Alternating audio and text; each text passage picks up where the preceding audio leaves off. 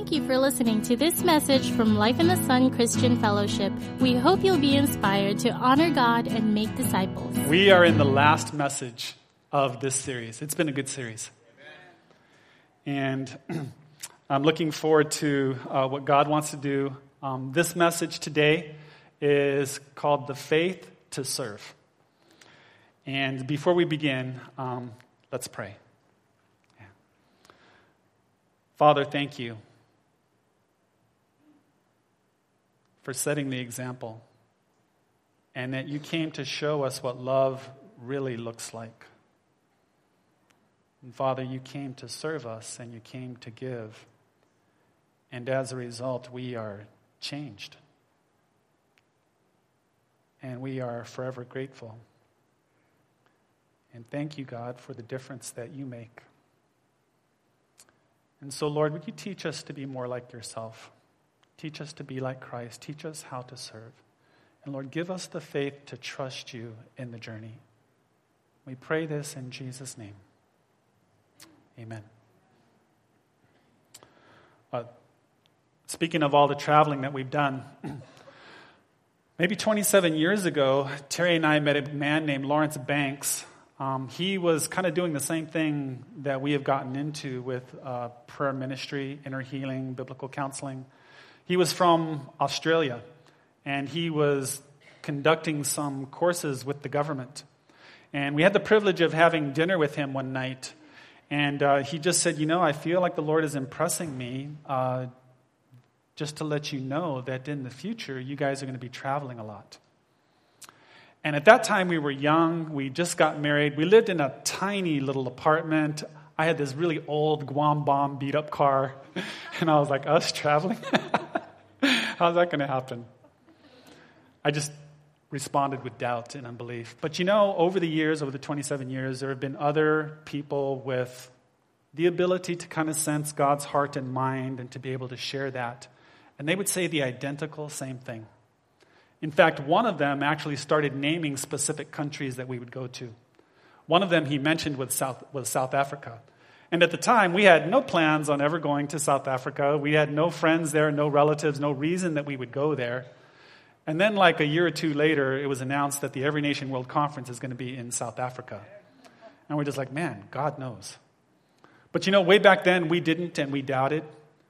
And Armin, if you were here two weeks ago, he, he gave a very good message. And he said the reason that you can trust God in what he says and what his plans are is because he goes before you and He prepares the way, and He's the one who's actually doing the heavy lifting to accomplish it. And so you can have audacious faith when it comes to God's purpose for your life and what He has spoken to you personally. That was a great message, Armin. Thank you. How many of you appreciate Armin?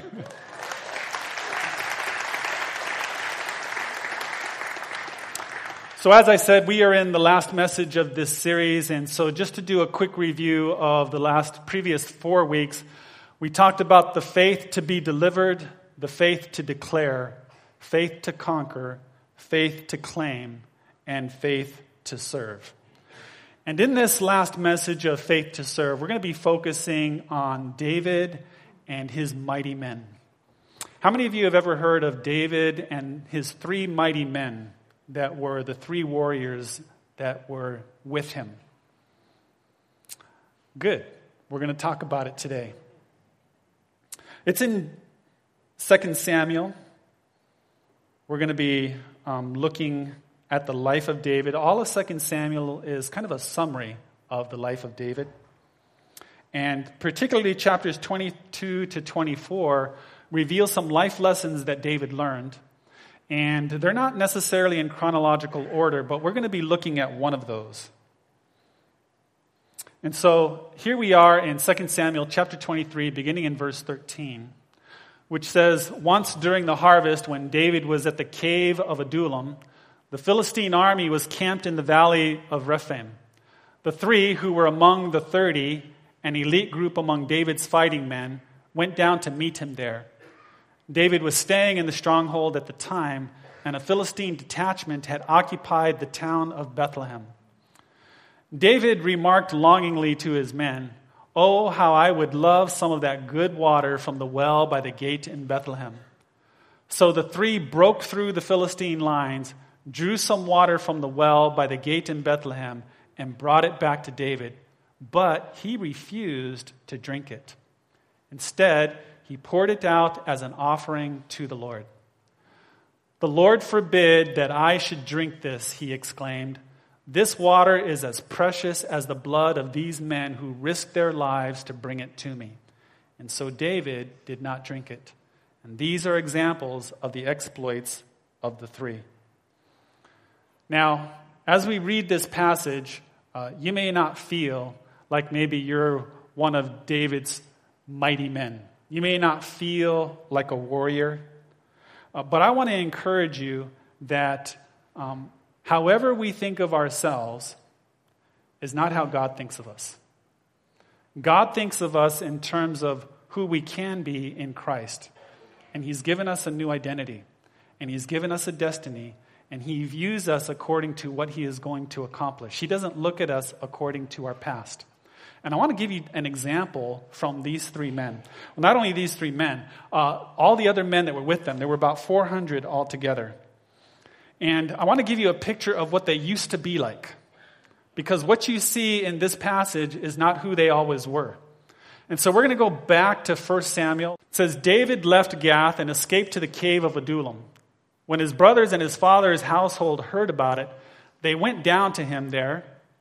All those who were in distress or in debt or discontented gathered around him, and he became their leader.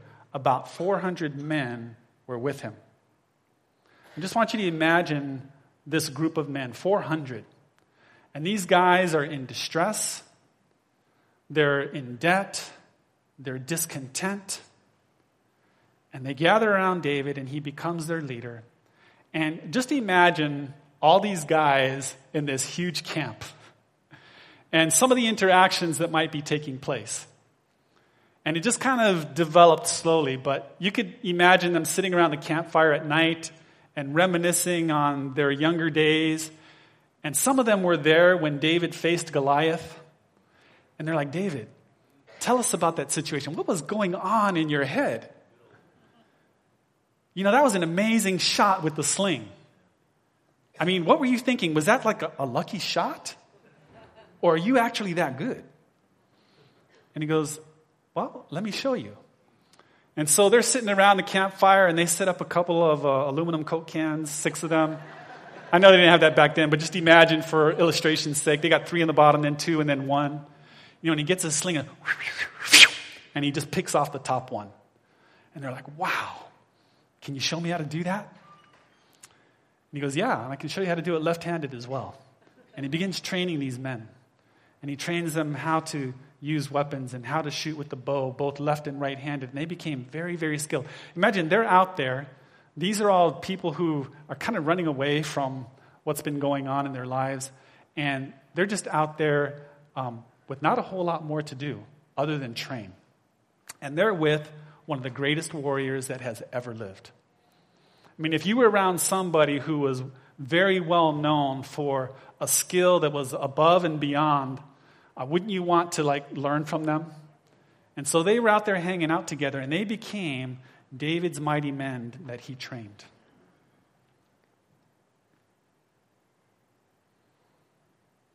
I want to encourage us that, you know, we go through times when we are discontent. We go through times when we are discouraged. Maybe we're in debt.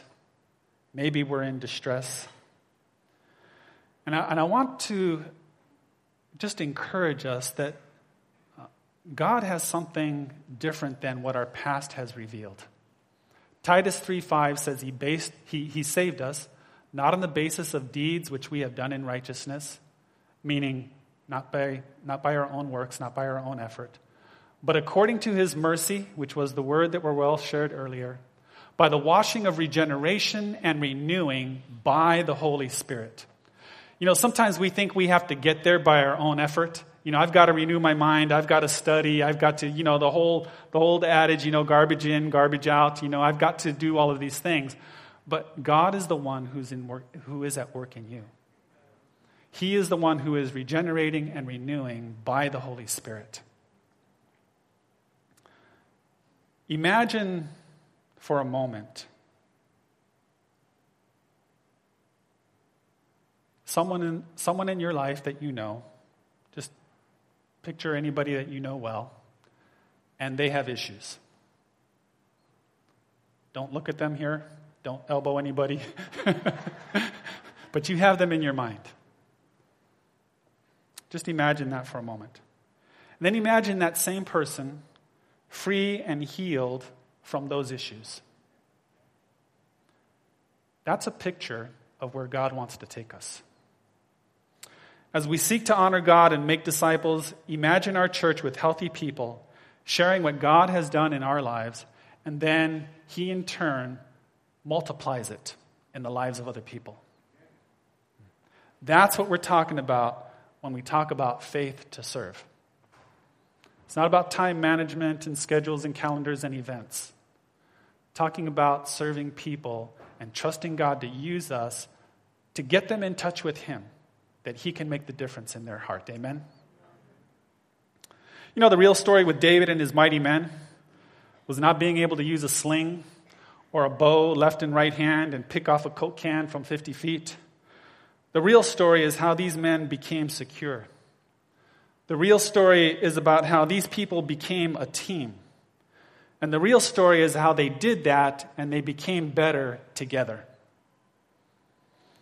I think that this story about David and his men can be symbolic of the church. You know, the Bible says that Jesus is the Messiah who came to sit on the throne of David forever and ever. God is the king. And he is the one that comes to us when we're discontent, or we're in debt, or we're in distress. And he is in the process of transforming us and making us more like himself. So, what can we learn from the example of David's mighty men? Point number one the faith to serve, the faith to serve freely, involves offering ourselves regardless of circumstances. Hmm. You know, when David was talking to uh, these three guys, it wasn't like he was issuing a, a command. You know, when you're in distress, sometimes you just kind of think back to the more comfortable days and you just wish, man, I, I wish I was at home laying in my soft bed. And he's like, you know, I wish I was back in Jerusalem and I could just drink that good water from the well by the gate. And he was just kind of longing and reminiscing about, you know, how things could be. And these three men, they were close enough to be sensitive to his heart. And they were loyal enough just to consider his desire as their task to accomplish. And they were brave enough to overcome the inner hindrances and the outer hindrances that they faced. Because remember, these three guys also used to be the D men. They too were discontent and in debt and in distress. But they had learned to overcome their inner hindrances and even to overcome the outer difficulties. Because in order to get the water for David, they actually had to travel 12 miles. That's one way. And they had to, and then once they traveled, they had to fight and break through the Philistine guards who were ever in that area at that time. They got the water and they brought it back to David. The faith that serves is voluntary. It's voluntary and it goes the extra mile. Serving is supposed to be an act of faith. Sometimes and I say supposed to be because sometimes we can serve for other reasons. Sometimes we can serve because uh, maybe we're afraid that if I don't do such and such, I won't measure up. And so I need to perform for approval. That, that's a common thing that we struggle with. But that's not how God intended life to be. He wanted us to be motivated out of, like David's mighty men, they were close to him. They wanted to do this for him. It wasn't to have to prove themselves or to get a pat on the back for, from him. They just wanted to serve him. It was from their heart. The idea is hearing from God and following Him. If you look at this example and consider it as a picture of Christ and the church, what these men did is an example of our relationship with God. It involves being close enough to hear from Him and then being willing to make major adjustments to be able to be a part of what God is doing. I'll give you an example Abraham. He was told at one point to leave his father's house and to go to a land that God would show him. And the Bible says that he had a company of about 70 people that went with him. And just imagine that for a moment going to your entire household and all your servants and all your kids and telling them that we're moving and we're going to be on the road for a long time and I don't know where we're going. what do you think the, the motivation is going to be in the group? You know, when you get a word from God and you begin to respond and to follow what He's doing, it's going to be costly. It'll require some major adjustments. But not only that, it can be costly for those closest to you as well. My wife and I, when we went uh, to go get some training about inner healing, maybe about five years ago, we talked to our kids who were in high school at the time we said, Are you guys okay if we move to the States for at least a year? And they were in agreement, they were good with it. But what we didn't know is my youngest daughter had grown up in a small private school all of her life. Class sizes are maybe about 13. All of those kids are like their stepbrothers and stepsisters. And she's from Guam and she goes to another culture, and it's a big public school of 2,000 kids. And we didn't know it, but she went through culture shock. And she went through a really hard time that year. And it was years later before God resolved and healed and brought her out of a lot of those issues. But we knew that God was leading us to go and to get some skills and to get some tools. But I tell you, it was costly. Uh, financially for us, we made, huge, we made huge adjustments, and it was costly for our kids. And I just want to prepare you in advance by warning you that when you live by faith to serve God, He's going to prompt you and He's going to lead you to do some things. And I just want to warn you in advance, it's not necessarily going to be easy. You may have to make some major adjustments to be a part of what God is going to do. But I tell you, when you weigh all the costs to all the vision and the destiny that God has for you, it doesn't compare.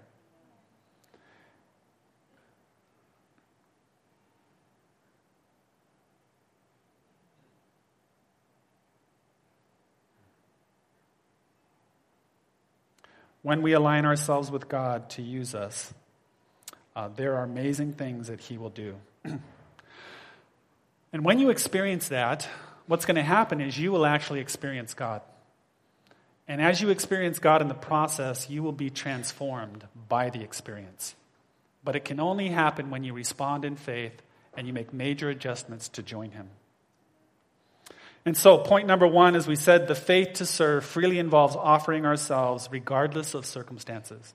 Point number two, the faith to serve, the faith to serve freely, is an expression of extravagant worship. And to illustrate this, let's go back to verse 17. Remember what David said? He said, The Lord forbid that I should drink this. This water is as precious as the blood of these men who risked their lives to bring it to me. And so David did not drink it. You know, David considered that this kind of devotion, that these, these men had risked their lives. I mean, what, what would it have taken for some guy standing around a corner where they weren't looking to have a bow and arrow and hit them from 50 feet? It could have happened. They risked their lives to be able to go and bring the water to David. David considered that kind of devotion something that's only worthy for God. And so here they are in this cave, and it's as if he turned it into a sanctuary and the Bible says that he took that water and he poured it out as a drink offering to the Lord. And it became, it became a special moment to honor what they had done and said, you know, this kind of, this kind of serving is, is only for the Lord. You know, some might have viewed uh, his actions as a waste. Because remember, there's, there's no water in that area. In fact, uh, they were under attack. Water was precious. Why pour it out on the ground? And you know, for David, um, he said this kind of loyalty is reserved for God alone. When you choose to respond by faith to serve, it's something that is precious to the Lord. Other people may respond by saying, you know what? There's better things you could do with your life. You know, what you're giving yourself to, they might evaluate as a waste. But I want to encourage you that doing small things because we love Christ turns them into great things. As you display faith to serve, some might say it's a waste. They might say you could do something better with your resources. But remember, God is pleased when we serve Him in whatever way. So, as you serve God through your time, through your talents, I want us to remember this. And this is the main point. The faith to serve God is given freely, in spite of circumstances, and is an expression of our extravagant worship. And Jesus himself is our example. Jesus gave himself as a sacrifice for us and also as a drink offering. And today, uh, I'd like to invite us to uh, share in communion together uh, for two reasons. Number one, as a, as a remembrance of what Jesus has done, to remember his example. But number two, oftentimes when we talk about serving and stepping out and loving and taking care of other people, sometimes it's hard for us to view ourselves as leaders because there are things in our past that we may feel guilty about or we may have some shame, and that holds us back. But the Lord came to remove that. He came to offer forgiveness, and He doesn't want our past to be limiting and to hold us back. Now, I'm not saying that we shouldn't have standards when it comes to leadership. Uh, when we become a leader, actually, there's stricter accountability. And the higher we go, um, the more narrow the path that we need to follow. You know, when I was a teenager, my very first car was a red sports car. And I was living in Germany at the time. And I had worked in an auto shop, and my boss helped me put a bigger engine in the car. And for a teenager, man, this was it. and in Germany, if you don't know, the Autobahn has no speed limit. And so one day I'm way far away and I'm on the Autobahn and there's this long stretch about two miles that goes downhill. And I thought, I'm going to test what this engine can do. And I put the, the pedal to the metal. and I started going and I got to a point where it felt like the car was hovering. And just the slightest little turn on the steering wheel almost brought me out of the lane. And it was scary. And I just let off the accelerator and I just kind of coasted and slowed down. But it occurred to me that the faster you go, the slightest little change in direction has, has, has greater significance. And it's the same thing spiritually. You know, the faster we're traveling and the higher we go, uh, just the slightest change in direction can get us off course. And we have to be very careful. And so I don't want to say that, you know, uh, because God forgives and there's grace and there's mercy, that we don't have to worry about anything. Um, but I do want to say this I don't want our past to be a hindrance from us progressing. You see, there's a difference between saying what's past is past and I'm keeping my eyes on, on Jesus and I'm moving forward. There's a difference between that and saying, you know what, because of my past, I'm just not going to try. I'm just not going to.